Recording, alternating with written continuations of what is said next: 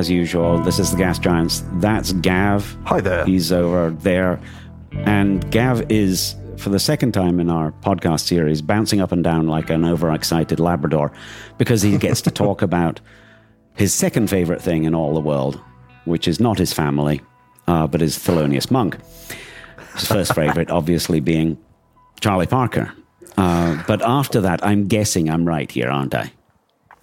Uh, yeah. Well, pretty much. Yes. Uh, yeah. No, I, I, I do. I do really love Thelonious Monk's music. Yes. Yeah, yeah. So I got that one right. Um, right. So what we've actually got is it's a kind of a weird angle on this, which is very, very helpful for me because it's going to be tough to get me to listen to all the Thelonious Monk that Gav wants me to listen to, all the old Thelonious Monk I recordings. Gav really want to tie him to. up and make him listen to a lot of Yeah, I Thelonious know, Monk. I know. Um, but what we've actually got is something completely different, which is a a tribute album from what was it, eighty two. Uh, it's 82 made 83. in in eighty four, actually. So I'm a little off. A tribute album made in 1984. Uh, this is one of Hal Willner's tribute albums, one of his earlier ones, um, where you know it's a double LP initially uh, released as. So it's a bunch of. I think the way it was made is that Hal Willner, over some period of probably a small number of years, used his connections in, in the music business, in the recording business, to get his pals or people he can get in touch with to record their versions of Thelonious Monk songs. And he sequenced it all together uh, in this album, which is a very curious thing, especially now looking at back on it, what, 30 years, 40 years afterwards, Yeah, yeah. yeah. um, or thereabouts. Well, it's uh, I, th- I think stuff like this has maybe become a little common in a little more common in the forty years that's uh, that's gone. You past. think?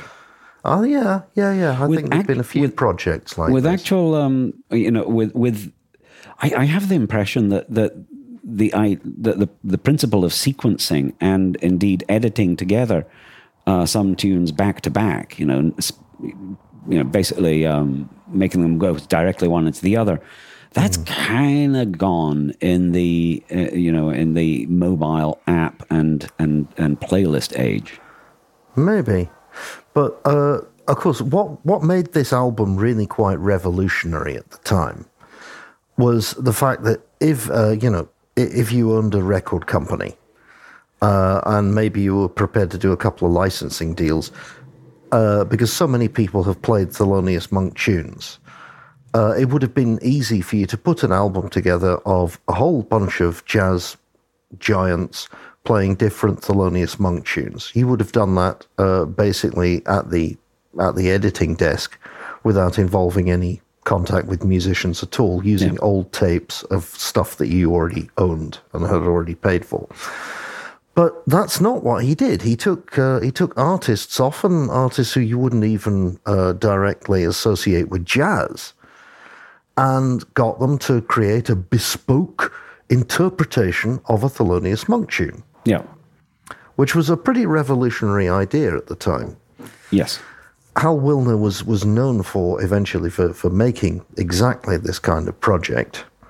Uh, but this was only the second time he'd done it, and his previous album uh, or collection had been um, the films of uh, well, no, all all the music from the film from the Fellini film Amarcord, yes uh, using various various jazz it's musicians. Nino Rota music and uh, yeah, all the music of Nino Rota. Yeah, Yes. Yeah, I mean the in the modern age, the the the Silicon Valley people have, have tried very hard. You notice how I used a polite word there. Um, The Silicon Valley people have tried very very hard to get on this playlist game and to algorithmize it. And Yeah. some people seem to find that satisfactory. I certainly have never found it uh, anything but awful. Um, and most people I know who care about music feel the same way. So just this business of putting together existing recordings, I think, is already a fairly difficult thing and requires a creative spark, a creative Oh, spark yes. that you might get from somebody like Hal Willner. But going way beyond that is uh, is getting them to make a new recording for your album. Now, I just want to make a plug for a friend of mine, uh, Ron Oh, please, yeah. has done a, a truly amazing classic of this genre with a single LP, just a 2 uh-huh. sides of 12 inch, with 500 originals on it. Wow. Even better, the technical production of this, the technical marketing of this, imagine how hard it would be to cut the master for this. Mm. All 500 tracks are locked grooves. Mm. So if you're into vinyl, that's the one to get. Wow. What, what's yes, that record called, Tom? It's called 500, RRR 500 locked, locked grooves. Various 500 locked grooves by 500 artists. wow. Okay. Yeah. Well, Well, we can put a link to that in our, in our yes, yeah, we page. should put, put a link on, on the, the But, uh, Substack page but- where you can follow along with show notes to all everything that we're talking about. But Ron Lessard was one of the first people uh, to give me a gig when I started performing when I got to Boston. So he's a he's a true wow, right. true good guy. Okay.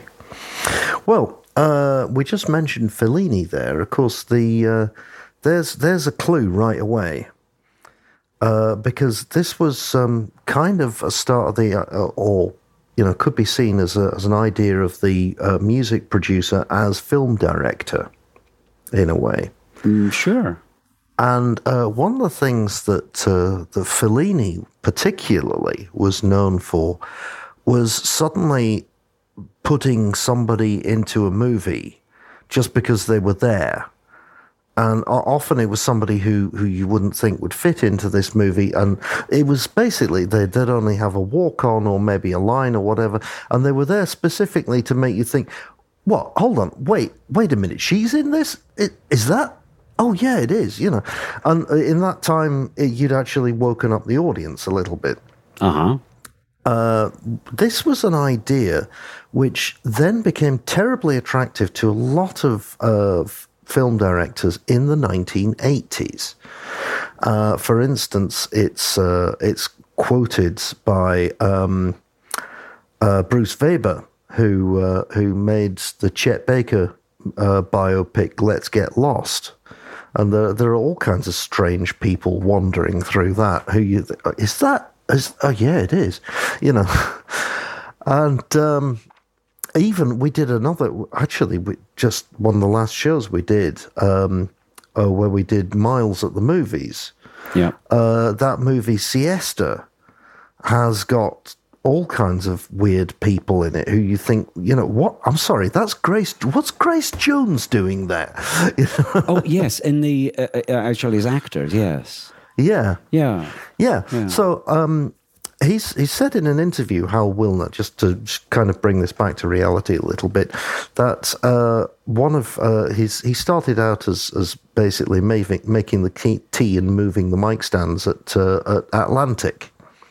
Yeah. and he was very very interested in how um you know the fact that uh, all these all these quite diverse musicians were were involved at Atlantic so a producer would just be making you know an album for one of them and uh, say oh listen hold on let me just get on the phone and get you Rahsaan Roland Kirk Yeah.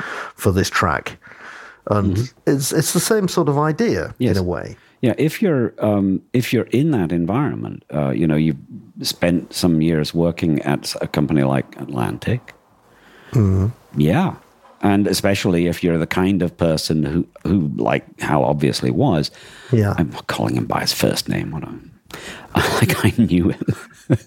um, he's. Um, uh, you know, he, he turns into the kind of producer who who's clearly has no problem fronting his own money and te- and, and and calling people up to uh, to make recordings or to put on shows. You know, he's a real. Yeah. Produ- he ended up being a real producer type. Yeah, and uh, you know this this project is off, obviously. Um, I mean, it was was probably put together on the back of the previous project, which probably did okay, but it's obviously so much driven by his personal sort of idea of wouldn't it be interesting if. I mean, we should uh, we should talk about the the other albums because uh, Amarcord comes first. Then uh, in '84, there's uh, there's this this album of Thelonious Monk tunes. Eighty five. There's an album of, of Kurt Weill tunes Yes. with all kinds of different people interpreting the Kurt Weill. That Yes. was quite successful, and that also they did a lot of that live, Oh. which must have been interesting. Was it a uh, was it a stage show or I mean a concert or Yeah. a, Yeah, so just they, they actually setting, managed yeah. to get one or two events where they could where they could do uh, at least the bulk of the album live. right okay cool Then there was uh, there was an album called Stay Awake, which was uh, filled with uh, the music of Walt Disney, which uh, which was apparently very difficult to put together because Disney's quite yeah tricky about the whole copyright thing. yeah Then there's a very strange album which I actually rather like, um, which is called uh, Weird Nightmare, and it's the music of Charles Mingus, played uh, in part on the instruments of Harry Partch. sounds excellent Yeah, it, it actually it's it's pretty good. I mean, you know, but it's a very strange idea. You've got to admit. well yes. I mean Partch has uh, stood the test of time in my opinion. So from that point of view why not? And Mingus has an interesting approach to compositions. Uh, that are quite flexible. So Yeah. why not give it a go No, I, I was I was very very uh, positively surprised. I because I, I read this and I thought, well, um, uh, first question, why, and two, you know, second question, how is that going to work? But uh, but I, I, I listened to it and it really does work, and some of the some of the interpretations are really beautiful. oh. But um, when was that then, done do you know Uh, that was 1992. okay And in 1998, he did an album called Whoops, I'm an Indian, which um, seems is kind of like almost like a drum and bass album where he's just using.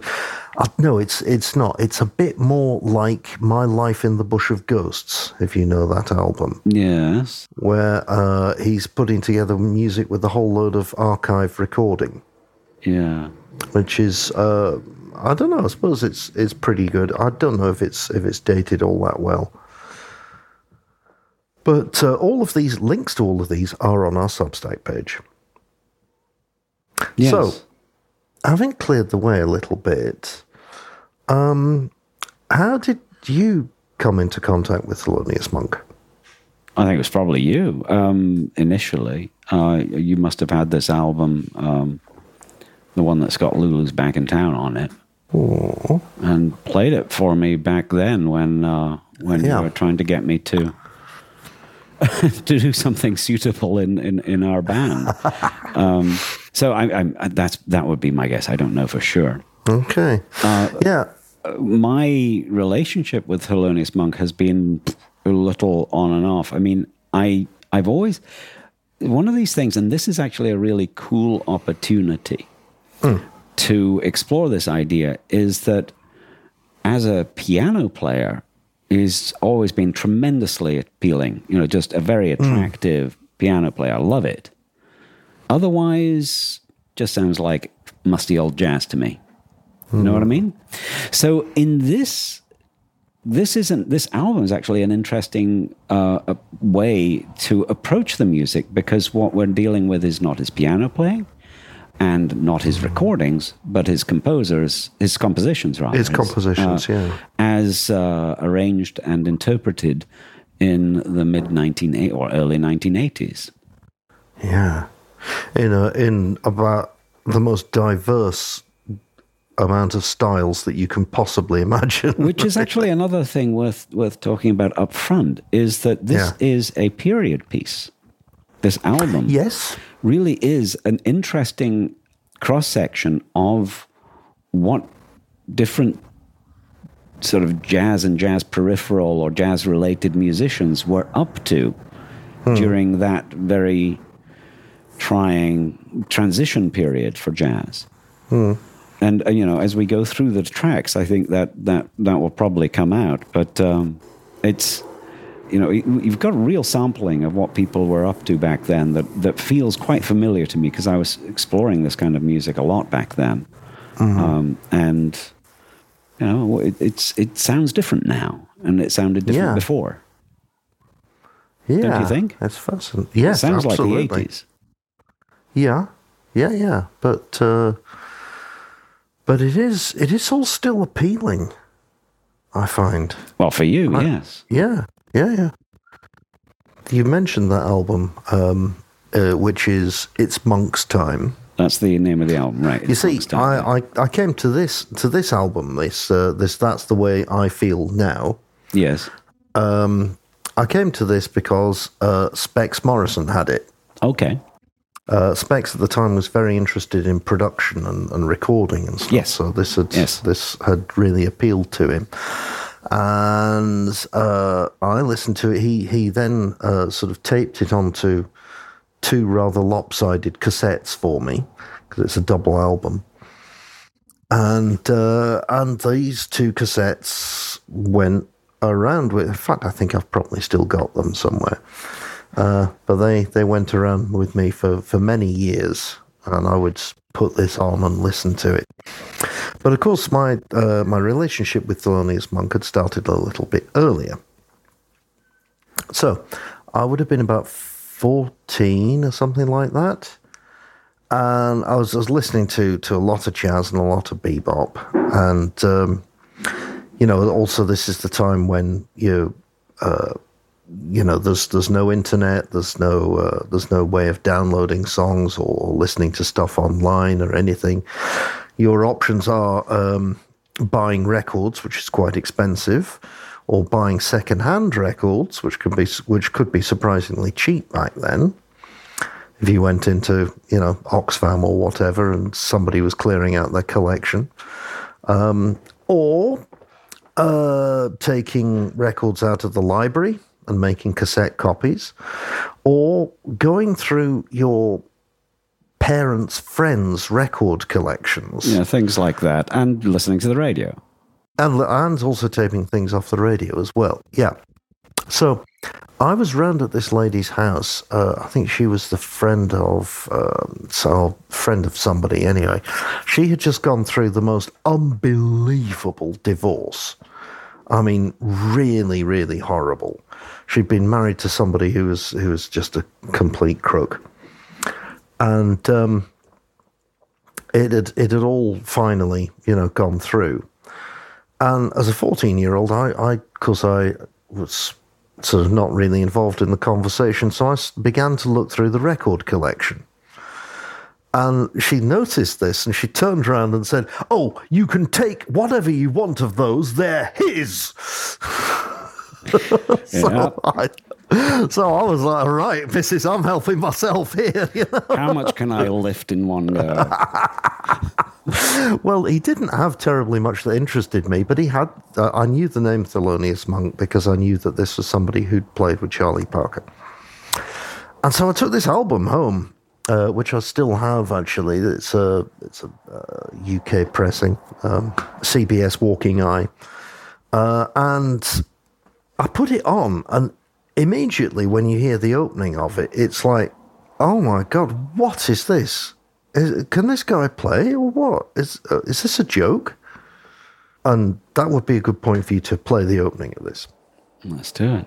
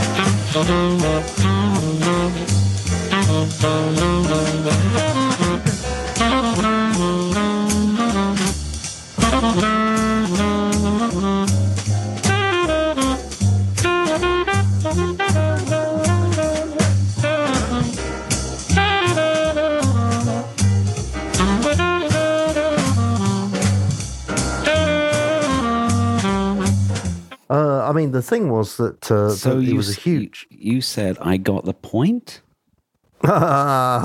So you Well, get the point. no, this but is I'm- very, very curious thing. I think there's the point is not at all clear. No, I mean you have to. Uh, th- this was unlike anything I'd, I'd really heard heard at the time. I also wasn't aware exactly how difficult what that piano opening actually is. I mean, it's uh, it's done in a very old-fashioned style, which we call stride. Yep. So basically, with the with the left hand, you're hitting on the on beats, you're hitting a bass note, and then on the off beats, you're hitting a chord.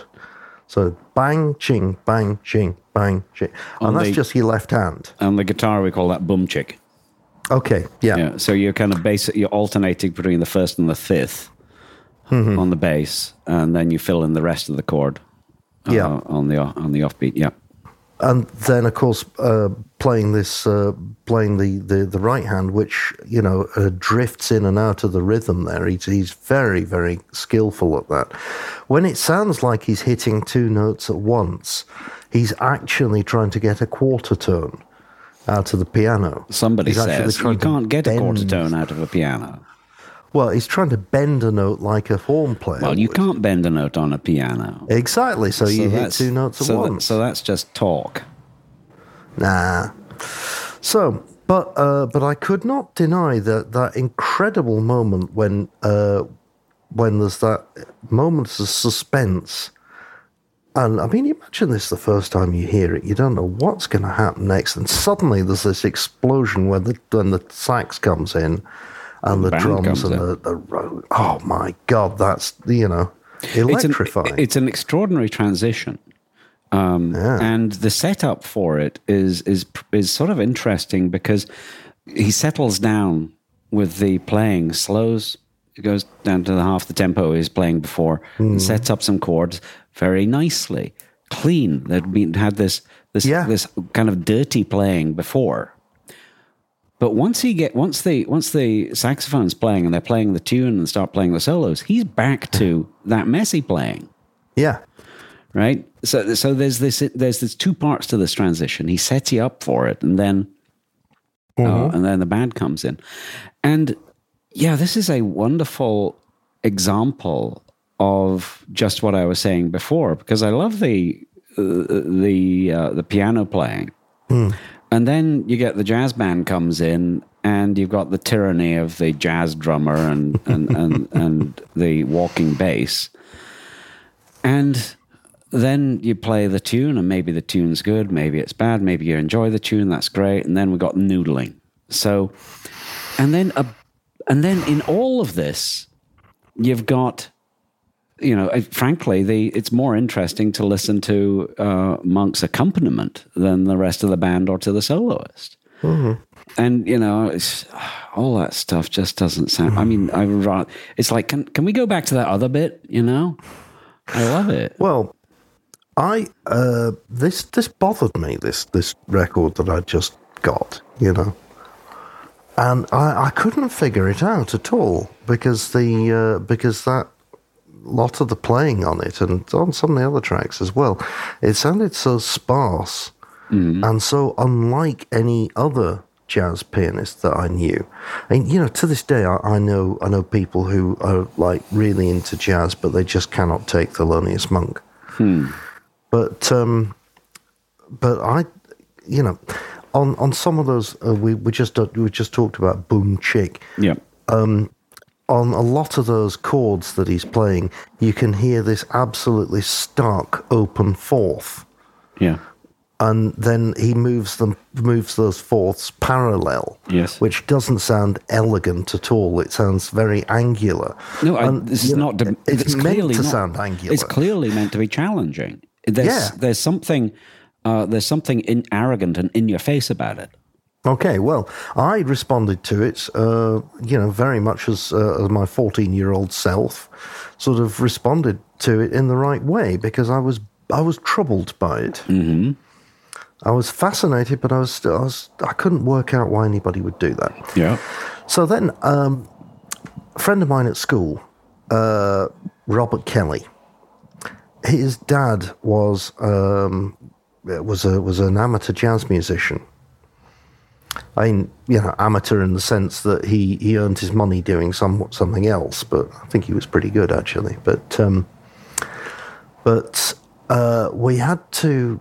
I was round at his place, and we had to go and pick him up from some lunchtime session on the Saturday.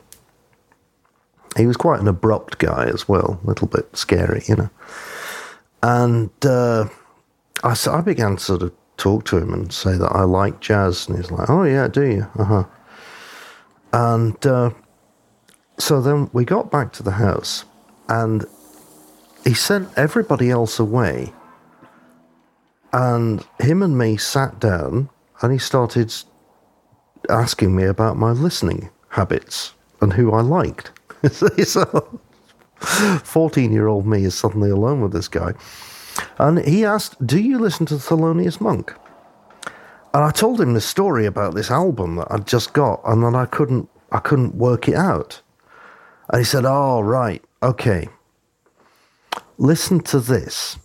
And this is when he played uh, the trio album to me, which starts with with Little Rootie Tootie, which is which is absolutely in your face and so amazing.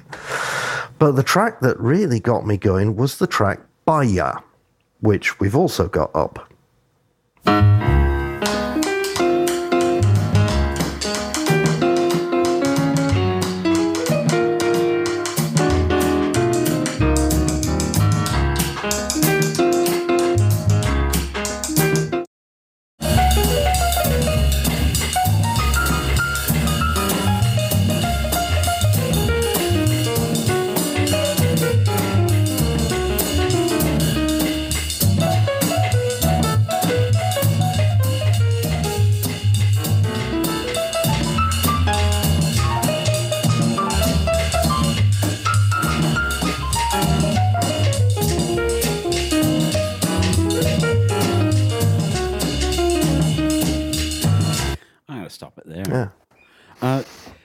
I, Yeah, and, I, and I love the playing there. I could do with a little bit less aggressive drumming, but you know, jazz well, it is Art. Blakey, so Yeah. what you gonna do? Yeah, but I- it's uh, but but the the sort of polyrhythms that are going on there and the different sounds that Yep. he's getting out that kit make it all worthwhile.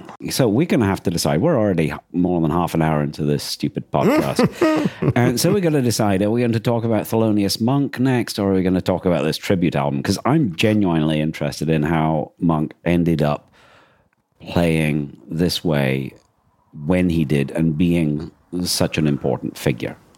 Because that's a biographical question. Oh well, that's uh, I can I can maybe try and give you the the sort of quick overview of that. outline. He was um, somebody who uh, uh, he came from North Carolina, but his parents moved very early to uh, to to New York.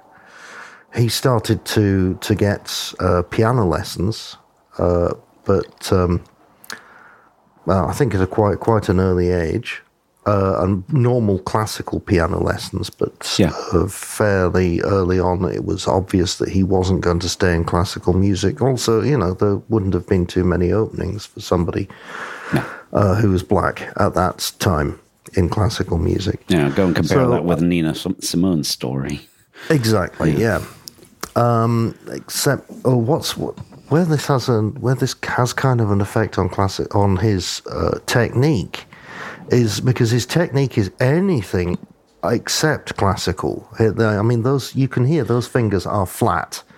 There is none of that, you know, curved ball of air thing that piano teachers try and teach you. These are flat, and it's it's it's an anti-classical technique very percussive, very loud. Yeah. But actually, that's uh, that's one of the things that makes uh, that makes his piano playing sound different. And he, he ended up as the house pianist at Minton's Playhouse. Okay, around what age? I think by the time he was seventeen. Okay, so this was doing a company work for for stage performances, yeah? Yeah, and of course Minton's Uptown Playhouse was where all the beboppers went after hours to play. Uh-huh. Or just earn some some some Yeah, or to, to, to earn tips, but just basically so that they could all play together. They would have jam sessions there on certain nights of the week. Um, I think uh, Dizzy Gillespie said in an interview somewhere that they would also get fed. Okay. So uh, he ended up hanging out with uh, with Parker and Gillespie and all of those people. what year are we talking now? Uh, this would be uh, probably around the sort of end of the war. Yep. Oh, sure, not sooner.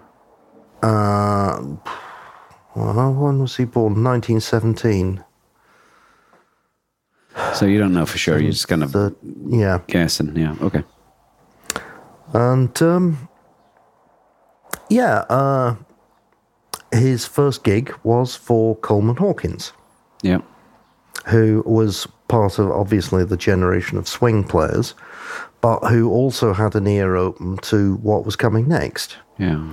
And that's why later on there's a Thelonious Monk album uh, with a slightly bigger band that has both John Coltrane and Col- and Coleman Hawkins on the same album, which is quite special. Yes. So that's that's a sort of potted history. So we did our uh, episode about uh, Chasing the Bird, the the comic book that was about the uh, about Charlie Parker's California years.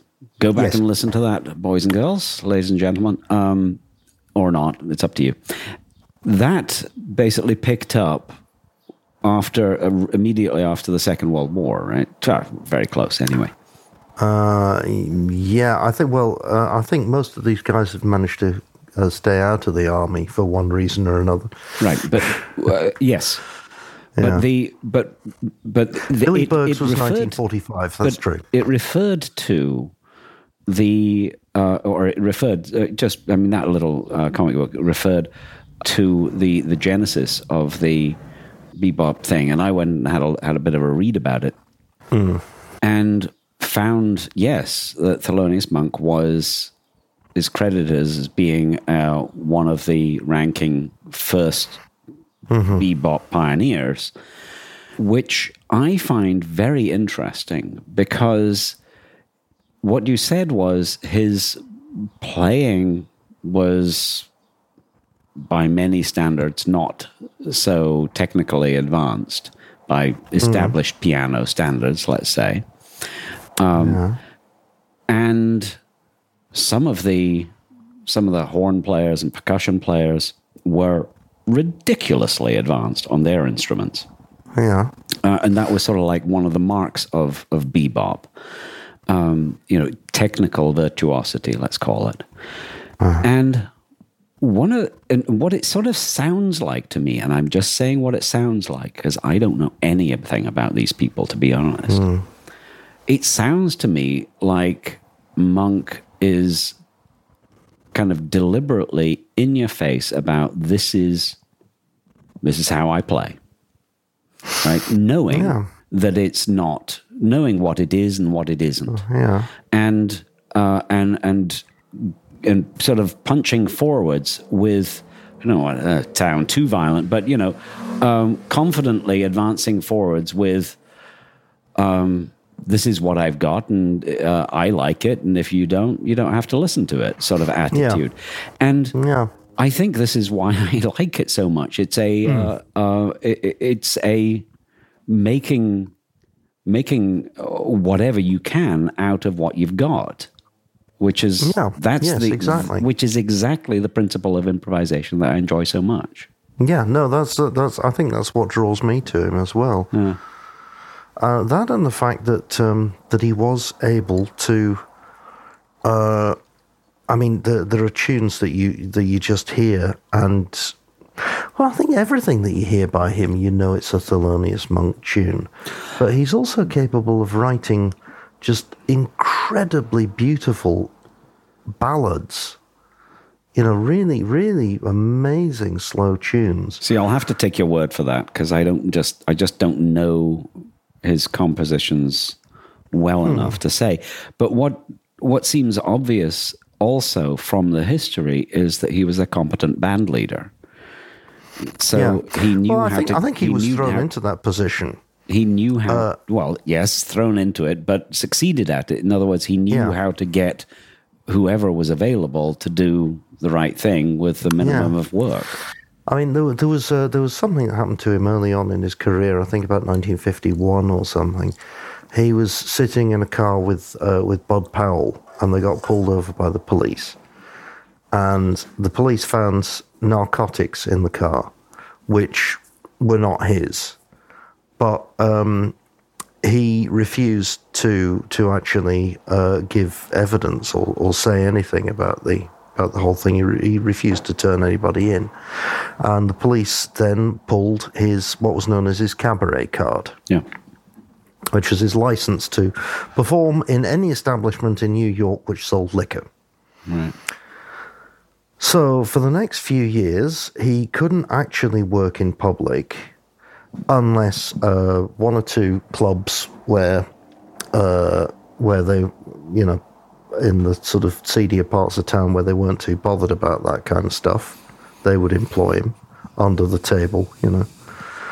And um, but he he went through uh, periods of, of quite of you know incredible financial hardship. So your point about him being a band leader, well, he had to learn how to do that because nobody would hire him as a sideman because they couldn't actually you know play if he was in the band. So he So was going to have to worked. carve out his own way. Yeah. So he he, he actually managed to make a. Um, so you didn't need a uh, a cabaret card in order to um, organize, essentially, to be a producer of bands Yeah. in clubs. Yeah, and then um, uh, also Alfred Lion at Blue Note had decided that he was fantastic and started recording him. But initially, you know, there was there were no takers for for, for the records either. Yeah. Mean, he was a very very hard sell. When did he start recording for this guy? Uh, I think around around about the same time this thing with the cabaret card happened. you happen to know the early year? fifties, early fifties, Okay. 51, 52. Yeah. All right. Yeah. So well after the uh, the the recording strike. Yeah, the uh, the later like that record that we just heard, that's uh, from later on in the fifties. That was actually for Riverside, Yeah. which was uh, had a Riverside had a terrible reputation as being the uh, the the the record label that. Uh, that basically only employed people with a drugs problem because you could go in with um, with any band and record a side and they'd give you money immediately. Good. So yeah. yes, exactly. Uh, so if you were um, if you were interested, if we, if I am interested, or somebody else in the audience is interested to hear what the Monk sounded like uh, when in the forties, uh, is there anything to recommend there? Uh, yes, there is uh, the the Genius of Modern Music, volumes one and 2 which is a good sort of uh, collection of the of the earlier recordings. Yeah. And uh, oh, something else we should point out, bef- uh, which would might bring us back to this, bring us back to this tribute album. On the Substack page, I have put together a uh, a playlist. It's a YouTube pl- uh, playlist, so you don't need to be in, on Spotify, of the sort of standard versions of a lot of these tunes. Okay. Cool. So Or it's like the, most of so it's like the same sort of playlist that we've got on the uh, on the compilation album, but the originals, or uh, yeah, yes, like or a, uh, a them- canonical a canonical recording thereof. Yeah, exactly. I think about 95% of them are by Thelonious Monk. Well, thanks for doing that, uh, There's uh, there's there's one or two which are which are different, but they're but they're sort of standards issue recordings. This it's when Whereas you, when of I- course the recordings on this are quite a bit more freaky. Yes, uh, well, it's a. It, it was when I saw that playlist um, uh, go up, then I realized, oh yeah, he's bouncing up and down like an overexcited Labrador.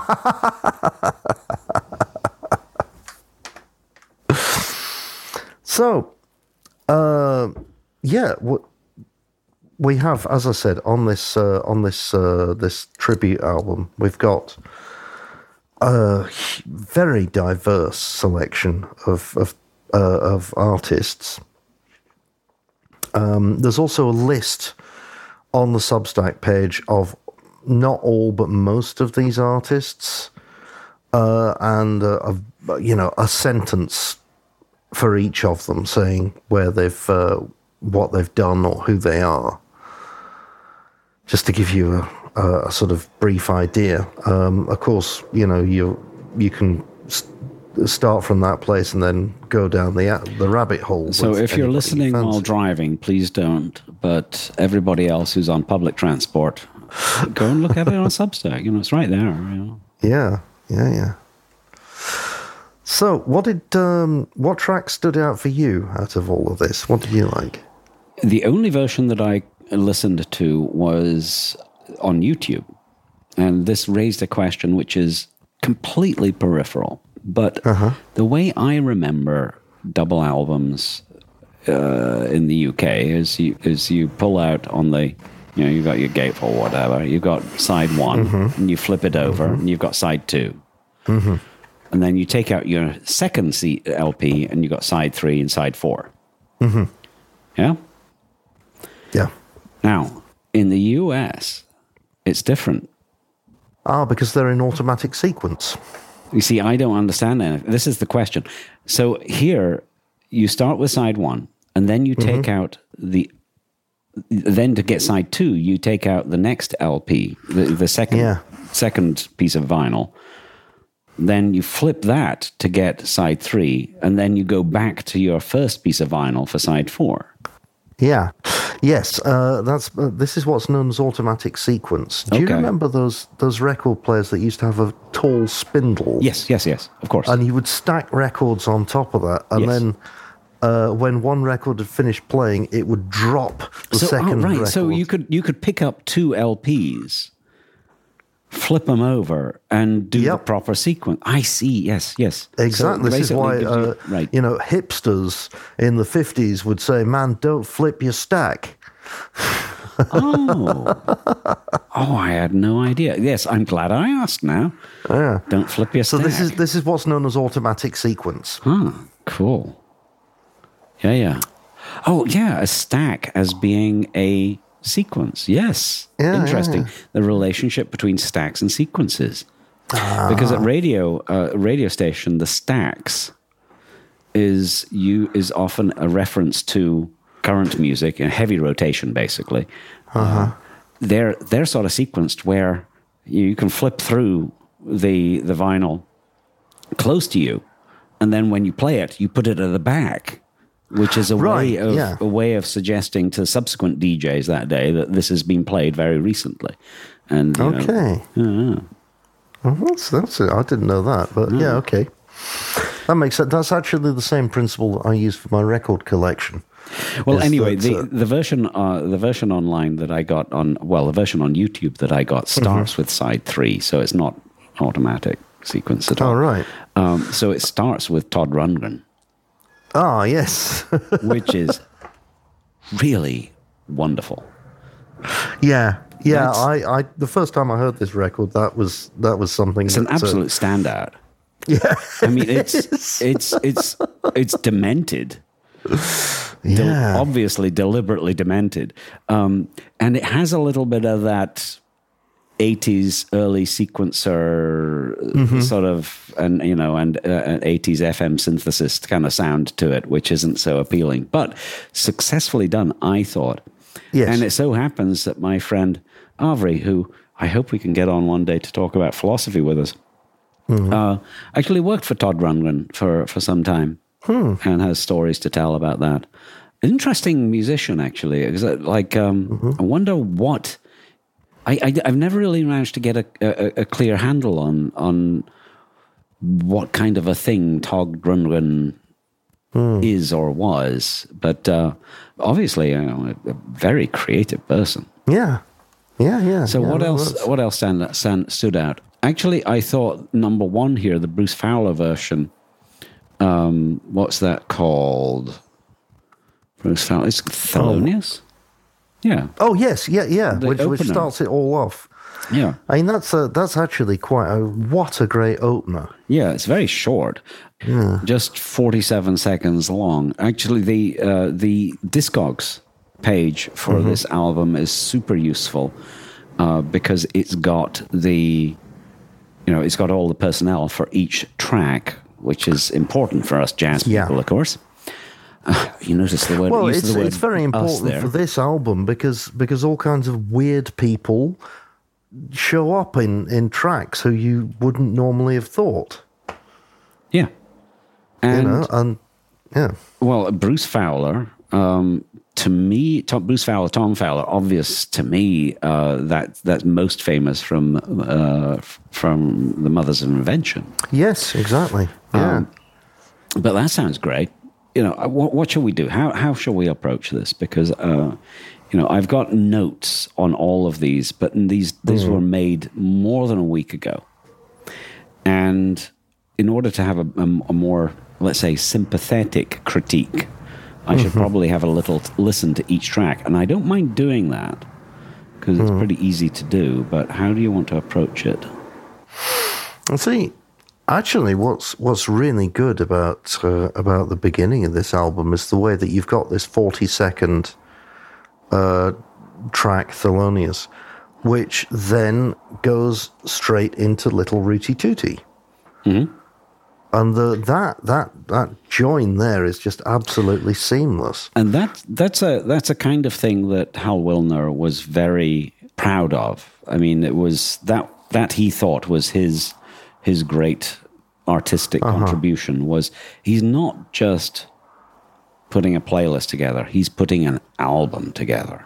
Yeah, Something where you Yeah. sit down and you listen to a whole side straight through and and rejoice in exactly that kind of transition.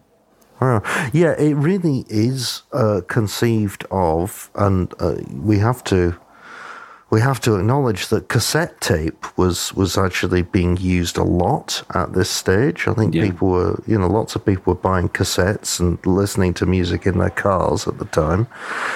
But uh, when you have this as a four disc album, you really are supposed I mean the way that it's the way that the, the track sequencing is there you're really supposed to sit down and listen to how one track flows into another it's very much picked like that I'll take your word for that. I think it's clear that that each side is yes carefully done.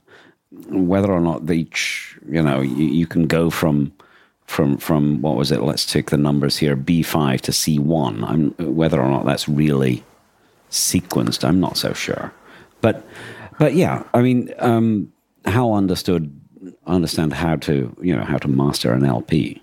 That's clear. I mean, he's got gaps where there should be gaps, and no gap where where he wants to produce a particular effect. So, for example, let's see on uh, on the C side. Yes, towards the end of that side, we got the two great uh, guitar freakouts. Uh, Shockabilly with Yeah. Eugene Chadbourne, crisscross, followed by Mark Bingham, Jackie-ing, uh, mm-hmm. with three guitarists on it, and so those are you know those are those are almost put together so that if you weren't listening carefully, you wouldn't notice there was mm-hmm. a new track on. yeah But yeah, some other some other ones, and there's a gap in there. Now, mm.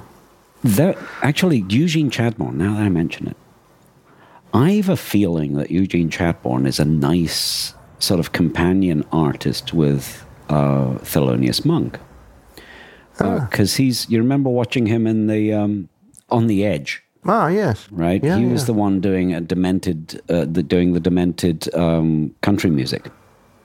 right yeah Yeah, I I feel like it's the same sort of attitude. It's Eugene Chadbourne takes it a lot further, but it's the same sort of attitude, a love for the music, but a sort of discomfort with, hmm. or maybe a discomfort combined with an inability to do it in the most sophisticated way.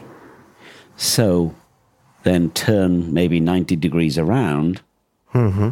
and do it completely your way, but with the but with the love of the music still expressed in your own way. Yeah. Yeah, very much like um, a little bit like yeah. I mean, I think we've talked at one stage about the the Lester Bowie album, The Great Pretender. Yeah, uh, that's a nice Sort of that's a nice example. affectionate parody. Yes. Yeah. There's something yeah, affectionate parody. Fine. Now maybe Lester Bowie and comparing him with um with Thelonious Monk.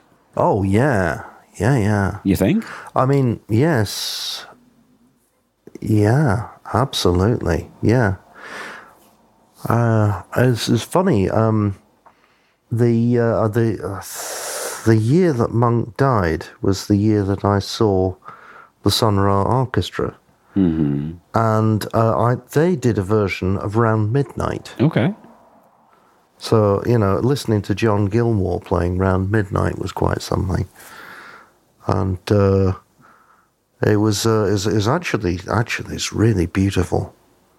But a thousand miles away from the version of Round Midnight that opens side four of this album, Yeah, let's. Uh, rem- I'm going to remind which is a, a one. Actually, it's a pretty good arrangement. It's uh, I like the way it starts.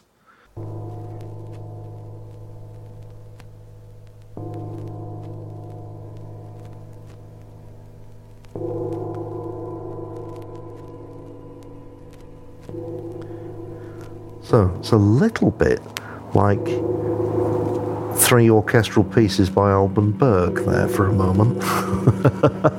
Oh, it's metal percussion.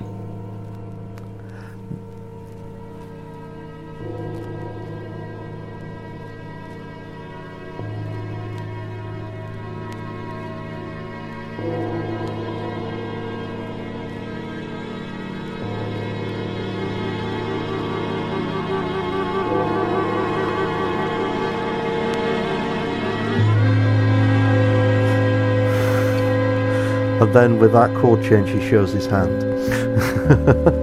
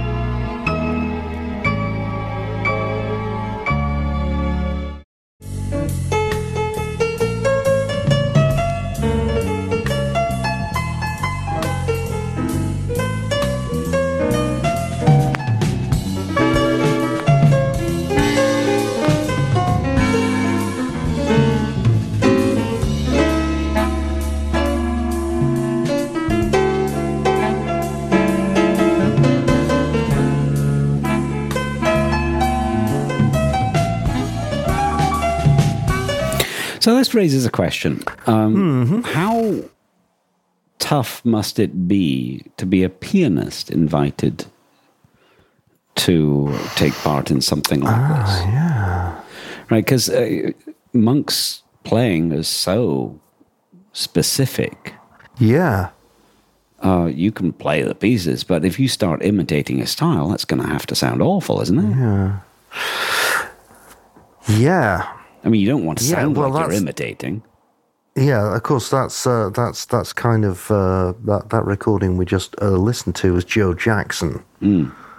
So uh, there's a good example of a of a pop artist who you would never think could actually do something with a set of jazz chords, actually turning in quite a respectable uh, sort of solo there. Yeah. I, I mean, the I, lo- I like how that arrangement starts.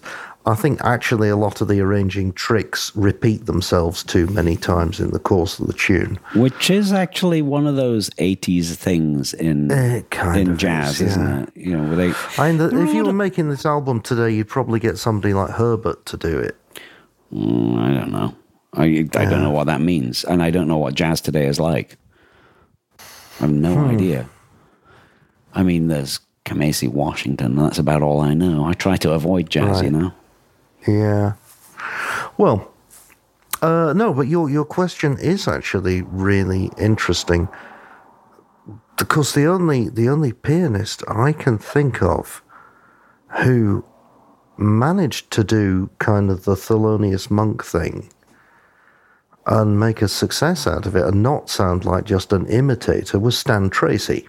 Really? Interesting. Yes, Britain's interesting Stan choice. Tracey. Yes, he was. Uh, if you you know you can find '60s recordings where he sounds a lot more like Monk.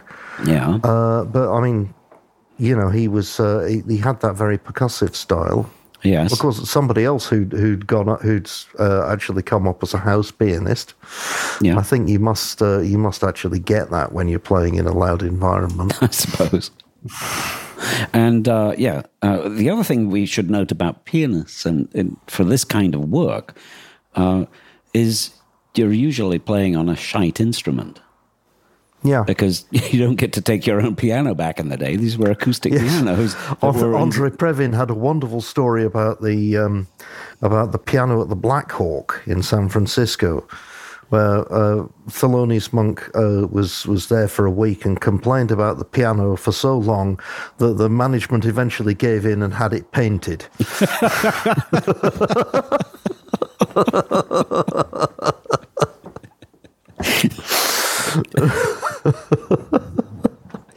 Yeah, yeah, yeah. Now, on this album, what have we got uh, in terms of solo piano? We've got to doc- Dr. John playing Blue Monk. Yeah, So this might be a way of. I actually like that's, this one that's a a really good version of it as well.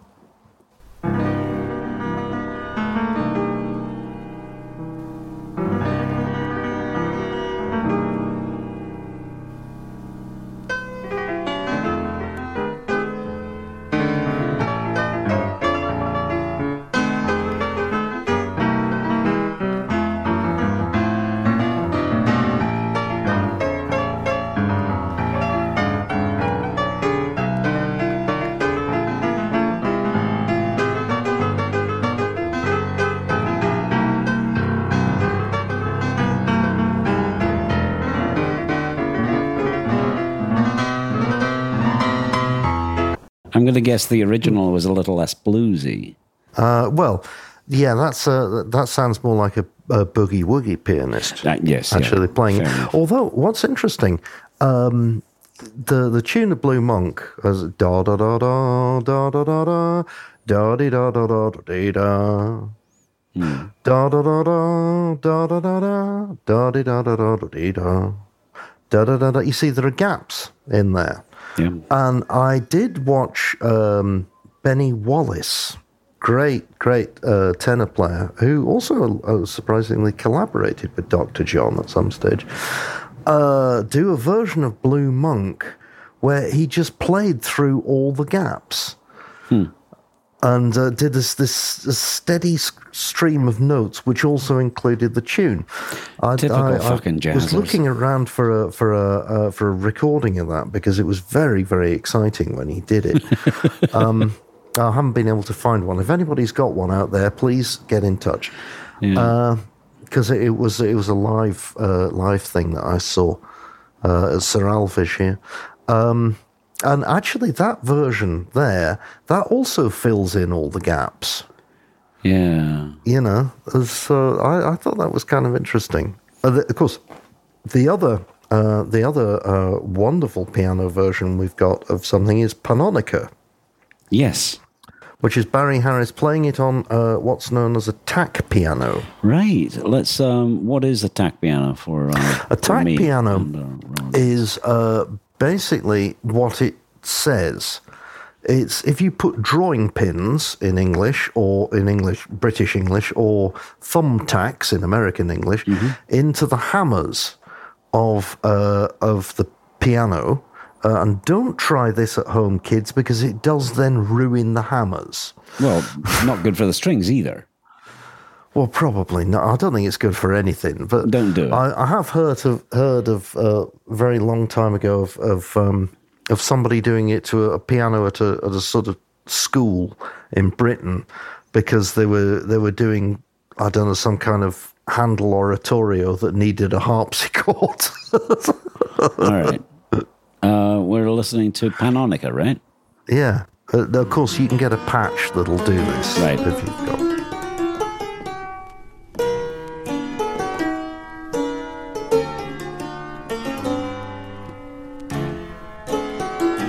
And the point of this sound is to make it sound like an after hours uh, dive. Well, uh, I think kind of the point of the sound is that uh, when Thelonious Monk made the original recording of this tune, uh, he he did it on the Celeste, which is a, a keyboard instrument, Oh, yeah. uh, yeah. like the the Dance of the Sugar Plum Fairy. Yes, yes. Yes. Okay. So it's a it's a key. It's like a piano, except uh, the the metal hammers hit metal bars. Yes. So it's like um, uh, Glockenspiel type thing. Glockenspiel. Yeah. It's it's like a keyboard with a Glockenspiel. Yeah. Yeah.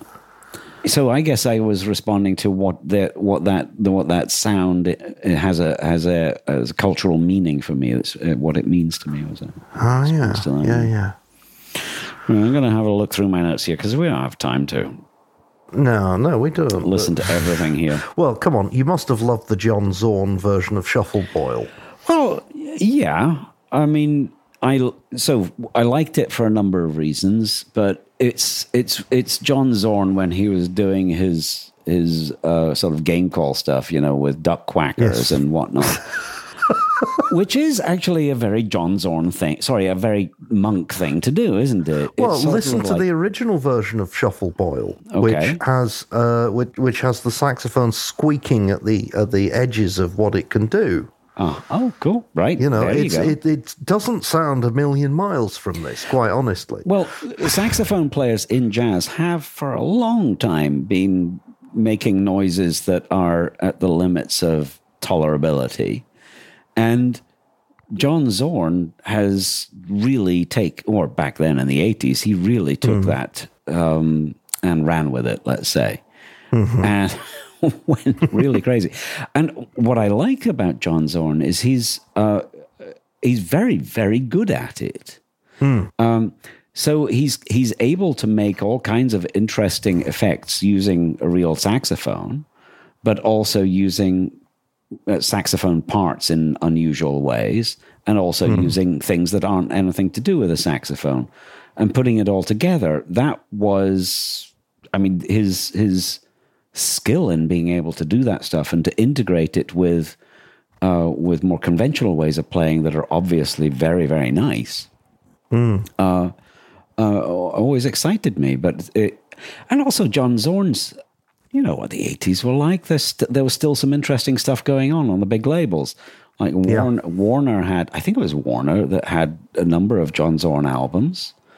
yes, Um, Philip Glass, that's yeah, yeah, yeah. you know, um, um, um, um, uh, Laurie Anderson? Yes, exactly. You know, I mean, this, this kind of stuff was was there was still money to be made there, and Eh, the, his his skill as a as a musician and as a band leader and composer was very apparent. Oh, and, and as a producer on those albums was very apparent. So they were quite, I don't know, very impressive. I loved them. Hmm. But then, uh, you know, the, his his im- his improvising approach could be so just bitch ass annoying. Like, but obviously, that's what it's supposed to be. Hmm. Yeah. Right? You know, obviously, he's his his his he's trying to be in your face, aggressive, kind of just to be obnoxious, and see where that goes. Okay, yeah, yeah. You know? And Yeah. but he's got the but he's got the musical chops to make it work. I think. Yeah. Well, this this version of Shuffle Boil is uh, i- is absolutely fascinating as well. How it's It's uh, got a Celesta on it. yes. Uh, it's got- what does it? Uh, it's got a, a, a it's got a balloon on it at some stage. Probably yes. I mean, it's a. Um, and now on this, Wayne Horvitz is actually um, very interesting player. I don't know if you're familiar with any of his other work, but he's uh, he's played a lot with Bill Frisell, or he had back in the day. played a lot with Bill Frisell. Very interesting player, uh, keyboard player. Um, On this recording is another is a is another guitarist who's a complete enigma to me. Arto Lindsay. I I can't fathom the interest in Arto Lindsay. Not that it's bothersome to me. Like, for example, Allan Holdsworth, you know, or John Scofield. It doesn't annoy me. It's just like, I don't understand this at all. Um, but you know, it's nice. The, the, the important thing about why I like this is I'm not having to listen to jazz rhythm sections for this uh, at least this three minutes, right? Hmm. Um, oh, what was the uh, album where? Uh, what was the song that that uh, that really is a fairly big? Oh, yeah, I'll find it. I got notes here. I've got notes. So the Terry Adams and friends in Walking Bud, that that drummer, super annoying. Jazz drummers sometimes do this. There was another one that we actually listened to already. It was the one I think that was following uh, on C two. No, no, no, no. Oh, wrong. No, no. I'm I'm confused here. I've lost my place. But uh, there was there was one where where it's quite a quite a big band where the ja- where the drummer is just doing this heavy ham-fisted swing the whole way through. Tyranny of the beat there. I mean, do you understand what I mean by the tyranny of the beat?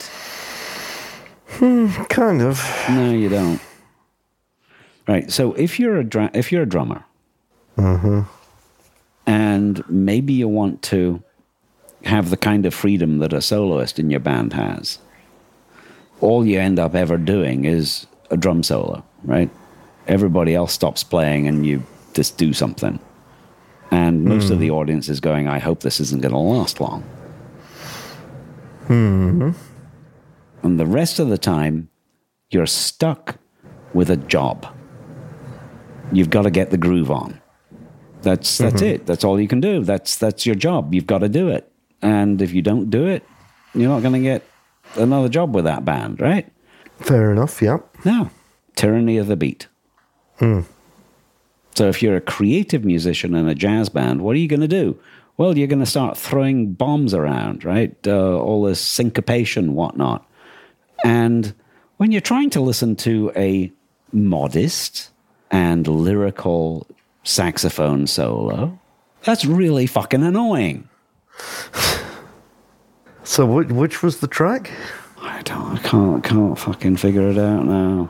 Yeah, but at least on um, Shuffle Boil, uh, you know, we've basically Yeah. got programmed drums, and uh, you know, th- there's just there's nothing jazzy about the rhythm at all.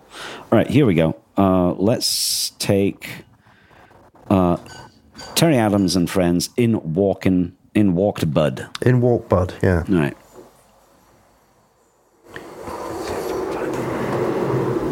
Oh, in walked Bud, as in Bud Powell.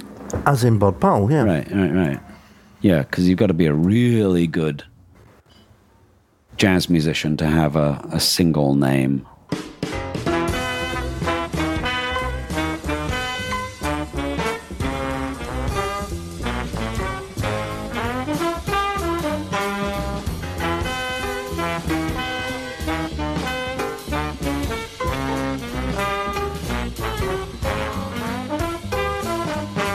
You know, and right there we've got the ensemble playing. That's great. You know, there's no problem with that. A swing band playing as a band, uh, doing the tune. That yeah, that's nice.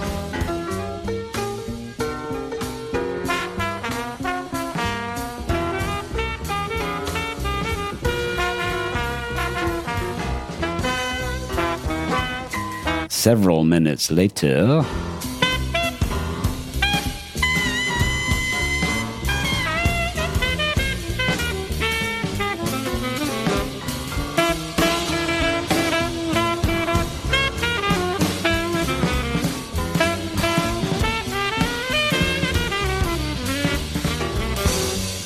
Drummer's still trying to take the foreground. Hmm. You know, be supportive. Come on, get out of the way.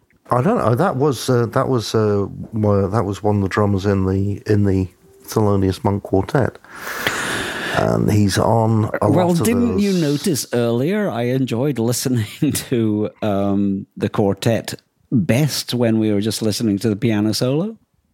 I, well, look, it's look you you can sigh and get get irritated, but this goes to uh, this is one of the ways that we can better understand the difference between us, right? There's something going on here. Because I'm actually curious about what it is about jazz that I like and what it is that I don't like. And somehow I think it's to do with stylings and and sometimes l- exaggerated stylings. So if if a particular approach to playing jazz drums has been established and now we're going to go out and do that and it's 1984 and we're going to go and say, "Right, let's bring back swing because, you know, it's the 1980s. We can do what we want." And you end up sounding like that. Okay, Frankie Dunlop was uh, was was a, probably a more uh, uh, a more sort of normal uh, drummer, but you've got Roswell Rudd, who was a, a mainstay of a lot of lot of avant garde jazz, a lot of free jazz. He's on that first Archie Shepp album Yeah. for Impulse, uh, Yeah. Four for Trane. Yeah, the, the, the bone solo is kind of fun here. and um, Pat Patrick, who was you know forty years long in in Sun Ra's Solar Arkestra. Right. Yes. Now I recognize the name. Yes. Yeah. Yeah, yeah. So these are these are actually people who are who are sort of active in the free jazz field, and they're playing um, they're playing in a more sort of uh, it, well inside the envelope, shall we say, style. Well, they, they, I mean, the drama keeps, well, the rhythm section there keeps it well inside the swing envelope. Yeah. Yeah, absolutely. I, I, yes, I wasn't enjoying that. I mean, I started off good, and then there's parts of it, but it's, again, it's, it's there's there's aspects of this I want to listen to, and then there's other aspects that are turning me off. You know what I mean? Well, that's why it's such a selection. It's just Uh, look at it as a kind of box of quality You know what I what I mean there is that you're listening to a piece of music and there's some stuff I want to listen yeah. to and I wish this other player who's supposed to be in a sporting role would be a little more supportive. Okay, fair enough. You know? Um, there's a I, actually. Let's see if we can cheer you up with a couple of the other guitarists. Sure. What did you make of the of the Steve Khan version of Reflections on Let's side see. one? Problem there is ugly synth sound. Yeah, well, uh, it was the eighties. Yeah, exactly. Times were hard. we had to make do with the DX7. yes, I, it, it depends what keyboard you've got, you know. But uh, yes, good sounding synths were st- were were still but we're still a little bit further away. But yeah. I, I like the I like the the, the voicing of the chords. no. It's a, it's a nice um, yeah. It's a, it's a nice arrangement. And, Yeah. and very and well do you see what I mean about the, the, the Thelonious Monk could also write a really, really beautiful slow tune. Yeah, yeah. I That mean- is, you know, it's I have to admit, listening to this, I didn't. I, if you know the song, if you know the songs already, you'd probably uh, be a very different. But I didn't get the feeling of a compositional coherence. I did. okay, I mean, this, it's from from my uh, from my my one time that I listened carefully to the whole thing right through, making notes as I went. Um, I, and I guess that's uh, because I guess that's because of the way the album was made. They they, they really want. I mean, Hal really Yeah. wanted to get musicians to do something a bit new. Uh, clearly, Monk could compose because people are still playing his songs today, and Yeah. wrote, and he wrote lots, and we've got the evidence here as well. But um, I don't know what to say about him as a composer. I just still haven't, even from this exercise, I really still haven't got much of a Yeah. Much of a well, it's funny. This this particular tune, uh, I'll maybe see if I can record a version of it for uh, for this show actually, because I did, I did, uh, you know, work it out, and I sat down and had a look at the chords, which are very interesting. Uh, they're or they're not what you expect, and they're not what you hear. There's Monk also has this thing with a at one stage there's an F minor chord and like an F minor seven, but it has an E natural in it. Okay, so we've taken a, uh, a minor seventh chord and bumped our um, seventh, up to a Seventh major. upper semitone, yeah. Yeah, Which is a really, really very strange sound, particularly if you then put a ninth on top of that. yeah, and then you can put a put a, a ninth on top of that as well, which is even even more. Yes, very jazzy, extremely. Um, but there's a you know the do you know the the uh, the James Bond chord? Oh, yeah, of course. That, yeah. It's got a very similar sound. Yeah, hasn't it? God, I've never thought of that. Yeah. Anyways, I was messing around with this tune, and uh, I quite like turning up to work early when there's nobody else in the concert hall and just warming up on stage. And I found myself warming up with that tune, with Reflections, Okay. because it, it uh, uh, and it's it's something that you know if you just concentrate about where you're going to put each note and how to build build it all into a phrase and everything and where to use where to use different shadings and stuff. It's uh, it's it's quite an, an interesting little exercise to get your ear in first thing in the morning before the trumpets arrive. There are some musicians on this album that are featured more than once. Yeah they were probably available. Um, available well obviously Steve Lacy must have had yes. more of a, a he got sort of like four tracks on this, right? yeah And it's a weird here because I've got at least one Steve Lacy album that I quite like, and his sax sound on this is pretty rough. Don't know Yeah. what you think about it, but I had to although skip some of I that. do, uh, although it's it's not uh, entirely pleasant listening, I do quite like that duo with uh, with Elvin Jones. I don't think I know that one. I very much appreciate his uh, improvisational abilities. You know, his his ability to take a let's say a complex or perhaps completely uh, atonal uh, situation and do something interesting with it. But the tone on this, it's got a quacky sound that's quite. ugh. Yeah, yeah, So yeah, I, I got to dig those out somehow. But you know, it's such a such a hassle trying to find um, LPs in my collection because they're not sorted. But Well- another musician who's on here more than once that I particularly admire, actually, Joey Baron, the drummer. Um, very very nice. Um, I enjoy that great deal. I was I was going to ask you actually about the now uh, Chris Spedding, Yes. of course, has turned up in the uh, in uh, the as yet unissued episode on Nucleus, which we'll have to get round to. Did he ever get involved with Gong? No, Okay. no, I don't think I so. I don't know why. I think I, he might have. Yeah, no, but he, he kind of um, he kind of went into the into the industry fairly quickly. You mean um, as a session guy? Uh, no, actually, as a, as as uh, A and R and producer and stuff like Oh, that. I see. Yeah. He was um, I oh God a few years ago. Somebody left Chrissie Hynde's autobiography here, and I read it because it was here. And Chris Spedding turns up in uh, in the whole process of, of discovering and signing signing the Pretenders, for instance. Okay.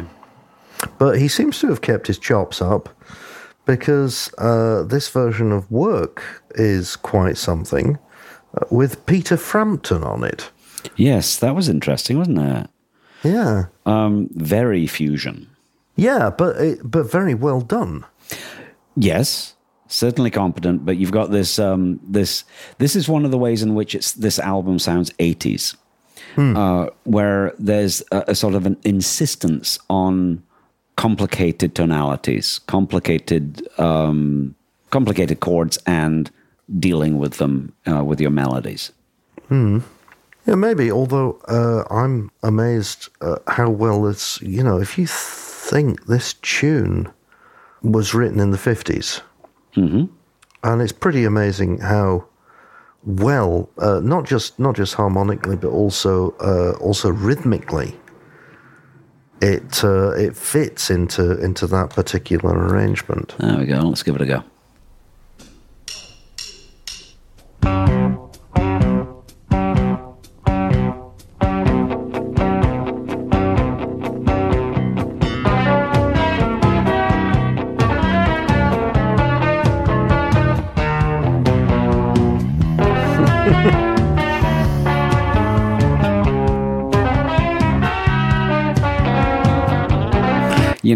Have to take that back. It's probably a lot to do with the instrumentation and the way they're, you know, the way they're playing the instruments that Yeah. makes it sound 80s prog. yeah. But I, I wouldn't listen to that and think, oh, well, obviously they're adapting a, a monk tune there. No, no. But well, if you actually, you should you should maybe dig up the original for us just for a minute. Uh, you know, go on YouTube, find What's us find us an ori- the original recording of of work, which I think actually is on that same uh, is on that same album, Reflections that uh, that Robert Kelly's dad played to me. So it's trio recording.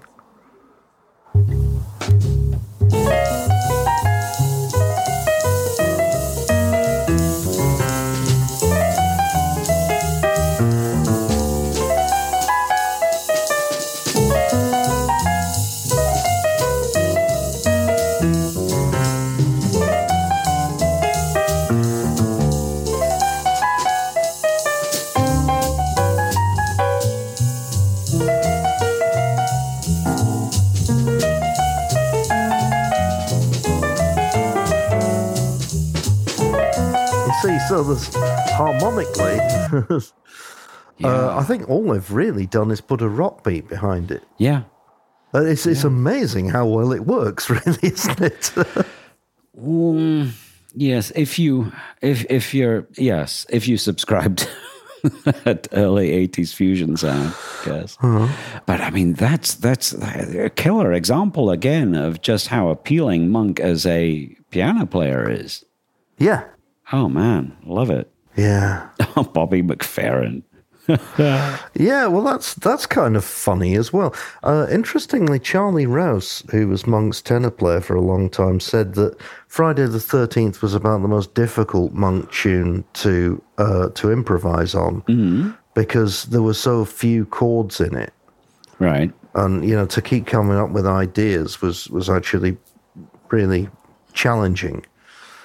Particularly on, on moments when you know Monk stopped playing any chords behind you at all. Sorry, who said And it this? was uh, this is the tenor player Charlie Rouse, okay. who was uh, Monk's tenor player from I think Proper proper bebopper. yeah Yeah. yeah yeah Yeah. Uh, from fifty nine to about nineteen seventy. A free jazzer wouldn't wouldn't make such a complaint. Probably not, but uh, Yeah. all the same, it's it's kind of funny because there's enough chords there for you to actually have to pay attention to them, but then there's not. All it is is just a sort of downward sequence. Jing, jing, jing, jing, jing, jing, jing, jing, jing, jing. What's wrong with making it easy for the listener to follow along? I don't have a problem with that. Oh no, but uh, but if you have to keep coming up with ideas to put on, that's what that's what he was trying to say. Then freak out a bit. You'll be fine. Well, he was, and he's one of the great sort of uh, great unsung heroes of that particular period in jazz because he's an amazing tenor player. While you listen to anything by Bobby McFerrin, here's what you have to ask yourself. And you have to ask yourself this question and only this question for the duration of while you're listening to Bobby McFerrin. Uh-huh. What must have been like to have been Mr. and Mrs. McFerrin?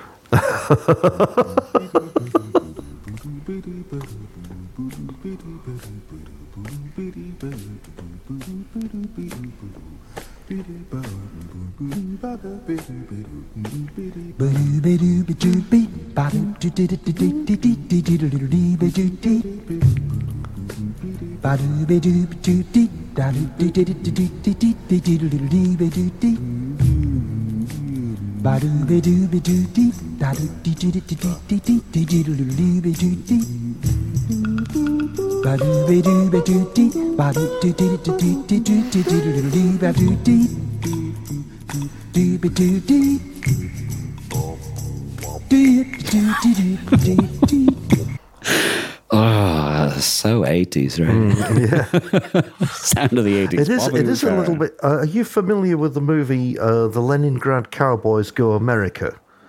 No, not Oh, my. God. But, but I but I worked I worked for Nokia when they were the ambassadors for, uh, of Nokia. Yeah, they made a lot of money out of Nokia. Yeah. Yeah. Well, there's a there's a scene in that movie where they get locked up in prison for for a couple of days, and they they uh, so they're all sitting in this prison cell, and one of them starts going sort of. And then they all start adding rhythms on top of this, and you know, doing. And uh, by the end of the week, or, or the end of the something, or the third day, they're all they're, they're doing this incredibly complex polyrhythm, and everybody, Yeah. all the guys in the jail are wearing earmuffs, and they eventually just throw them out, say, "Right, get gone," you know. That'll work. Yeah. See if I can find that clip and put that on the Substack page. All right, come on, we need to wrap this up. Yes, there's one more that I thought was worth a mention. Oh, maybe the Mysterioso. Did we mention Jackie-ing already? Yes. That's right. Yes. So it's got the yes the multi guitar craziness, but this is done as something that was actually quite common. Well, no, uh, it was. There were a number of examples of it in the eighties, where you've got a sort of like a, a, a riff going on and a this sort of jazz addition to a crescendo. So the whole thing is just got you've got a fairly you know big big-ish band. There's like eight, nine, ten players there or something, and get going, and then the whole thing um, just sort of builds with. Um, I guess the rhythm section keeps going, and then your various soloists are are are start playing more and more together as it goes on. I quite quite like it, but you know, Yeah. it does have that 80s sound when you're trying to do it on a monk song in the 1980s. Now. And then, then of course, you've got that uh, that sort of uh, marching band sound. Uh, Yes. With uh, Blues, Bolivar, Bluesar. yeah, it's got a little bit of a Dixie sound, or maybe second line. Don't Yeah, know. second line, exactly. Yeah. yeah, Did you like the uh, the Carla Bley version of Mysterioso? yeah, I did. Um, Yeah, I yeah, do. it's yeah, it's um, that's a solid band. Yeah, Um, God, it's they got, so They got, yeah, they got a number of really, really cool players there. Um, Actually, you know, um, Steve Swallow is another of the musicians that appears many times on this album, Mm-hmm. and he's a very, very good um, accompanist, um, bass player who plays. You know, he's he's not trying to steal steal any steal any soloists. Uh, um, you know, like these bebop drummers. You know. Uh, that I keep complaining about, but yes, uh, and it's and it works. Yes, and this one's actually got uh, Hal Willner, producer of the album, credited as uh, providing the voice of death. I couldn't actually identify that when I listened to it.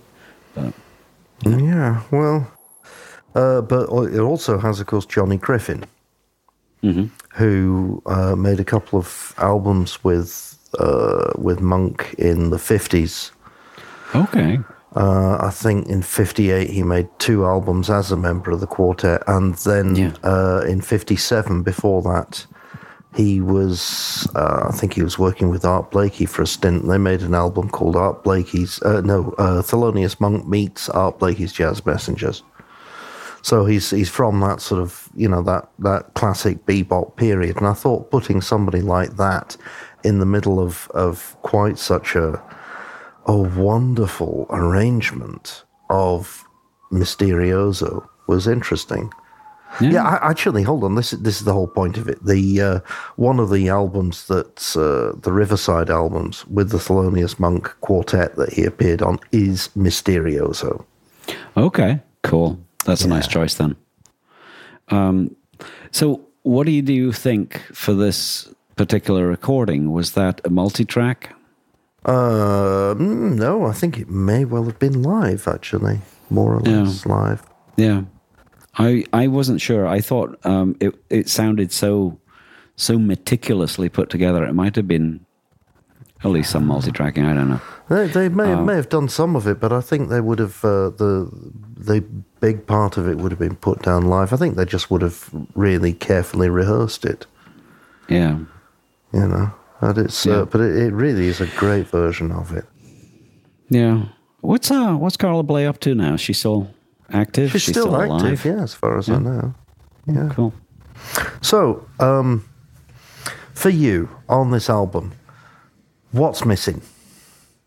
Oh my goodness, uh, that's too difficult. um, I, I, I would, I would have to. Uh,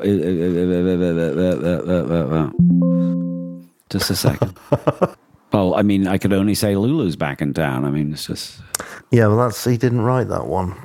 It, it, plenty of people, I'm sure, have played it since. I, do you know? It's not a that. It's a very strange choice. It's not something that that it's not a jazz standard. Okay. You know, it's not that. That's another thing that sort of well, stood there, out. There you go. You see, you asked me the wrong question because okay. uh, probably you played that album to me when I was, I don't know, a teenager. I don't yeah. know, something young, and that's you know that's that's the definitive monk yeah. to me because for, for that exact reason. All right. Well, so can we go at it from another angle then? Which artist would you if if you were if you had the job of of saying, oh, we've got one one track too few on this album, which artist would you approach and say, choose a Thelonious Monk tune? And you you you're asking yourself this question. It's clear. Well, I'd like to get now, your input wait, first. So. What artist active in 1980 to 85? Yeah. I'd go with Cecil Taylor. Ah, interesting. Yeah. Yeah. Because, uh, I mean, um, very vigorously, well, a very muscular player like yeah. Uh, like Monk, a, uh, a, a very sort of uh, defiant, in your face, um, yeah. individual personality as a musician. Yeah. Uh, sort of like relentlessly pursuing a, a personal artistic vision. Yeah. That's a very good choice. That's excellent. You know, I, I, obviously I had a choice worked out. Now, uh, now that we've actually done this whole show, uh, you going to revise it? Yeah, I, I, wonder if I would have asked cool. Stan Tracey to do something. Yeah, actually, Stan Tracey. Stan Tracey would be a good choice. Otherwise, yeah. I think I would have. Um, I would have liked a version of a of a Thelonious Monk tune called Oska T, which is a, which is a very uh, short little melody, very simple but very very powerful. And I would have liked to have heard what Sun Ra did with that. yeah, that would have been interesting. But uh, yeah. but yeah, Stan Tracey would have been the, just to have the quartet that he was he was running with Art Themen and everything, yeah. or even some solo piano. Yeah, yeah. yeah tough. Um, it must be tough for uh, like any, uh, like we said, any of the um, any jazz pianist um, to contribute a, a tribute uh, solo piece. Yeah. Uh, you gotta gotta respect anybody who had a go at that. You know? Yeah, yeah. Well, I, I do hope that um, because Barry Harris, who who appears on this, uh, he's um, I actually I've had a, got a lot of uh, pleasure from watching his YouTube explainer videos. sure. So I do hope we're going to he's going to cross our path again in the later show. There's called they're not called explainer videos. Oh, splainer. Okay. Well, they're tutorials really because they're a bit bigger than just. Okay. You know. Uh, yes, I mean if you're actually sort of kind of giving a lesson yeah. Uh, then yeah, that's not exactly the same thing as a splainer, is it? No, no. So there we go. Listen, uh, this this album, um, it'd kind of be nice if you got it on vinyl because uh, there's a there's a big double sleeve, gatefold sleeve, and it has a lot of information on it. Some interesting yeah. little articles in the in the inside. Yeah, I mean the the amount of the amount of text you need just to list the personnel on these things is is too much for a CD. Yeah, yeah. I mean, it, you know, you, uh, you'll be getting your reading glasses and, and and your little magnifier out to read yeah. it. It never seems to have been out of print somehow, although um, I think in in various formats. Uh, for some reason, the album secondhand seems to be a lot more expensive in America than it is in Europe. Yeah. Well, you should be able to pick up a copy of this album secondhand in Europe for around 10 euros. And here it's about 250. Yeah. Yes. yeah. No, I, it's not my problem. I'm not going to buy one. Uh, Okay. on- well, on no, our we're try- vinyl, trying so- to give some some some after sales service here for our Yes. customers. Yes, some consulting. Yeah. But it's worth a look. This album. Yeah, I mean, if you're into that kind of thing, why not? I mean, Yeah. look, it's it, it it's on YouTube. You could spend three minutes just flipping through the the tracks on YouTube because there's a clicker for each one of them, each track. Hmm, So if you're into it, listen to the whole thing, and if you're not, you're not. Forget about it. You know what? If you got to this point in this stupid podcast, you might as well go and listen to the record.